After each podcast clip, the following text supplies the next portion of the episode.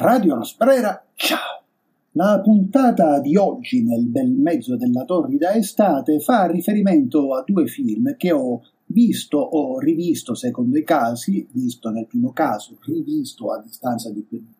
vent'anni nel secondo caso, negli ultimi giorni. Il primo film di cui vorrei parlarvi è uno di quelli che un tempo si sarebbero definiti amorevolmente polpettoni. Si tratta di The Northman, l'uomo del nord,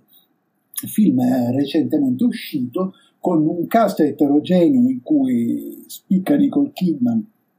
anche se il suo ruolo è per certi versi, ora ci arriveremo, sorprendente ma non preponderante, e anche la sua interpretazione. Del resto è un film che nella sua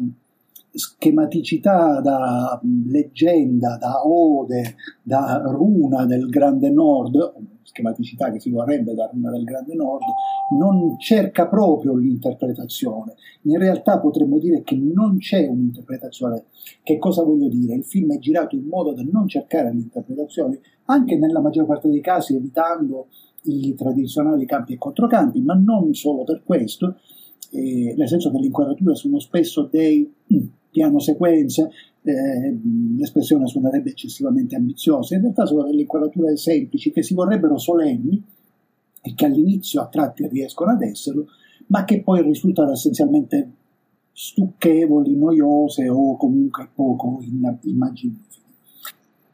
Tuttavia è interessante parlare di questo film perché appunto questo film rappresenta una sorta di esempio culminante di quel fenomeno al quale più volte abbiamo fatto riferimento in questa trasmissione, cioè quel fenomeno attraverso il quale da decenni il cinema nordamericano, statunitense essenzialmente, si riappropria della cultura europea e in generale delle altre culture. Questo film infatti è eh, un imbarbarimento della, della vicenda di Amleto. Imbarbarimento nel senso stretto. La vicenda di Amleto si svolge in una Danimarca idealizzata e remota che si corrisponde all'epoca dei barbari, eh, dei barbari che tra l'altro poi popolarono in larga parte dell'Inghilterra. L'azione in questo caso si svolge in Islanda, eh, tranne l'inizio, eh, e riguarda però dei danesi, dei vichinghi esiliati, ma di fatto è, almeno per larghi tratti della storia, la medesima della tragedia di Shakespeare. C'è infatti un giovane protagonista, eh, Hamlet non a caso, anche se scritto in un'altra maniera, c'è un padre assassinato dal fratello che diventa eh, marito della ex cognata e, e per larghi tratti appunto lo spettatore ha l'impressione di sì assistere a una vicenda che conosce, riportata in, uh, in, un altro contesto, in un contesto relativamente differente, ma nella prima volta del resto che la vicenda di Amleto diventa qualcos'altro. È, è encomiabile in assoluto e rispetto a, a, a questa pellicola recente è l'esperimento di Enzo G. Castellari, che in italiano ha l'orribile titolo della sporca storia nel West e l'interpretazione claudicante del ruolo di protagonista di Andrea Giordano, ma che è appunto una trasposizione di Amleto in chiave western che come trasposizione funziona in genere molto di più che, che il film di Robert Eggers. Ecco, eh, hai l'impressione di assistere a qualcosa che già conosci, ma in realtà poi, viva Dio, sopravviene una sorta di politicamente scorretto, una sorta di politicamente scorretto che da una parte va nella teorizzata distruzione della famiglia, che non vedrei neanche di cattivo occhio se questa si limitasse alla rimessa in discussione di un presunto dogma sociale. Questa rimessa in discussione della famiglia invece va più in là, cioè tende a far perdere qualunque appiglio alla nostra società affinché l'opinabilità di tutto si possa, di ogni cosa si possa impadronire nella vita di ogni cittadino, forse l'ho detto un po' male, ma insomma ci vogliono togliere punti di riferimento per buttarci nel caos, farci sentire più soldi e così amministrarci più facilmente. Ecco, adesso forse l'ho detto in maniera troppo semplice, ma questo è. Tuttavia il film, anche se banalmente, anche se se stupidamente a tratti si inserisce questa sorta di linea evolutiva o inevolutiva, e però devo dire, è,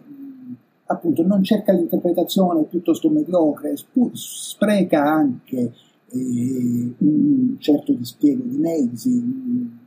risolve tutto un po' troppo con la magia e soprattutto poiché i personaggi, soprattutto il personaggio principale, ha quasi una dimensione soprannaturale o dalle forze sovrannaturali viene assistito, ecco, risulta a sprazzi ridicolo perché manca di senso dell'umorismo. Vedendo il film pensavo una volta di più ai vecchi western all'italiana, manca ad altro cinema di genere del nostro continente europeo, perché lì era il senso dell'umorismo, anche a volte nero, macabro, funebre, lugubre, che, che ti faceva pensare, ti faceva vivere, ti faceva accettare anche alcune stranezze, alcune gratuità. Qui il fatto che tutto sia narrato con presunta solennità, e ritorniamo a queste inquadrature spesso frontali, con dentro movimenti di macchina, che sarebbero quasi da cinema intellettuale se non fossero applicati a questa falsa leggenda, il fatto insomma che tutto sia narrato con questa supposta solennità ti, ti dà quasi fastidio. E poi c'è questo sovra, sovraffollamento di eventi, di massacri, di violenza, di teste mozzate, di stregoni, che pure sarebbero belli, ma bello uno stregone, sarebbe uno stregone alla strega, ma l'eccesso di magia gratuita, di gente che ha delle visioni, eccetera, sta. C'è poi l'albero delle leggende vichinghe, che in realtà sembra riprendere ancora una volta, a proposito di furti e o di appropriazioni, tanto una piccola Madonna che sta appunto al Museo Thyssen di, di Madrid, di, uh, di, di, Petrus Christus, quanto un famoso albero, meno famoso, ma più che suggestivo è che qualcuno sicuramente negli Stati Uniti, nell'ufficio della produzione conosce, un suggestivissimo albero degli impiccati di Leon Spiller. Ecco, e, e, a contrasto con questo, rivisto poco dopo, in realtà a distanza di qualche ora, mi ha impressionato rivedere eh, il contact con Jodie Foster e Matthew McConaughey. Matthew McConaughey che è il punto debole, un po' troppo carino, un po' troppo bellino, con una carriera, il cui personaggio ha una carriera un po' troppo gratuita all'interno del film. E questo vecchio film appunto intitolato Contact, film di Robert Zemeckis, film del 97 che ancora sembra presupporre una libertà creativa ignota al cinema di oggi, eppure Zemeckis si direbbe era strutturale al sistema, stava, stava dentro il sistema e aveva dalla morte di Fabello alla serie di Ritorno al futuro diretto già film di enorme successo popolare che usavano la fantascienza in maniera diversa. Ecco, il fatto interessante a distanza di anni di Contact è non, che mi ha impressionato, e non solo non tanto che sia un film filosofico, forse l'espressione suonerà nelle orecchie di taluni eccessiva, però si può usare con beneficio del dubbio, ma addirittura che si trattasse quasi di un film senza storia. In fondo è ehm, che ci narra il film? La vicenda di Jodie Foster, di questa scienziata Jodie Foster che vuole realizzare un sogno della propria infanzia e su questo, filosoficamente, ci sospende nell'esercizio del dubbio. Insomma, la domanda è, gli alieni esistono o no? E e più volte i vari personaggi nel corso del film dicono ma chissà se gli alieni esistono, però quanto spazio c'è nell'universo, se in questo spazio ci fossimo solo noi sarebbe veramente dello spazio sprecato. Che in fondo è Chekhov che teorizzava che qualunque cosa la metti in scena prima poi la devi usare. Sarà probabilmente così, soprattutto in questo viaggio, in questo presunto viaggio in un altro pianeta, nella stella Vega, la stella Vega cara agli appassionati di Goldrake che ritorna, ehm, Jodie Foster, il personaggio interpretato da Jodie Foster, ha l'impressione che gli alieni le parlino attraverso il mondo che lei riconosce, attraverso i suoi sogni, eh, con una spiaggia tropicale delle propagini meridionali degli Stati Uniti e l'immagine del padre, cioè in quel mondo, quell'altro mondo, con un cielo stellato profondamente diverso dal nostro, acquisisce però sembianze riconoscibili. Ovviamente questa cosa viene interpretata come una specie di allucinazione, di sogno che lei ha avuto cadendo dalla navicella eh, spaziale che avrebbe dovuto farle fare questo viaggio dello spazio-tempo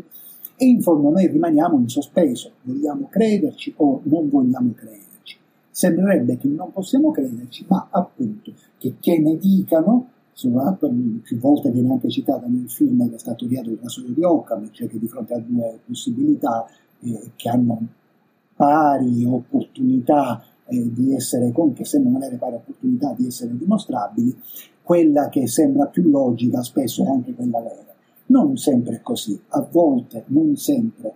passa, la soluzione passa per la logica e questa è, una volta in più, una lezione per la stagione che stiamo vivendo, anche perché nella stagione che stiamo vivendo, e qui non, di, non parliamo di fantascienza ma di realtà, in realtà la nostra realtà è triste fantascienza, nel senso che non ha molti effetti speciali ma ha tanti effetti cretini, ecco, a volte la soluzione non è quella più logica, anche perché tutto ciò che negli ultimi anni ci è stato fatto passare come logico è, anche questo l'abbiamo detto più volte, una assurda, insistita, e tracotante e prepotente metafora del razionalismo. Insomma, in previsione delle prossime elezioni, sappiamo che eh, dobbiamo ragionare con la nostra testa, nessuno ci può instillare timori, perché in realtà il timore, dobbiamo avere il timore, il terrore, dobbiamo averlo verso il sistema sociale e politico stesso in cui siamo immersi, dal quale siamo sommersi, insomma, quella melma dalla quale dobbiamo in un modo o nell'altro, come dicevamo anche nella puntata precedente, riuscire ad emergere. Come? Come? Come? Radio Rospero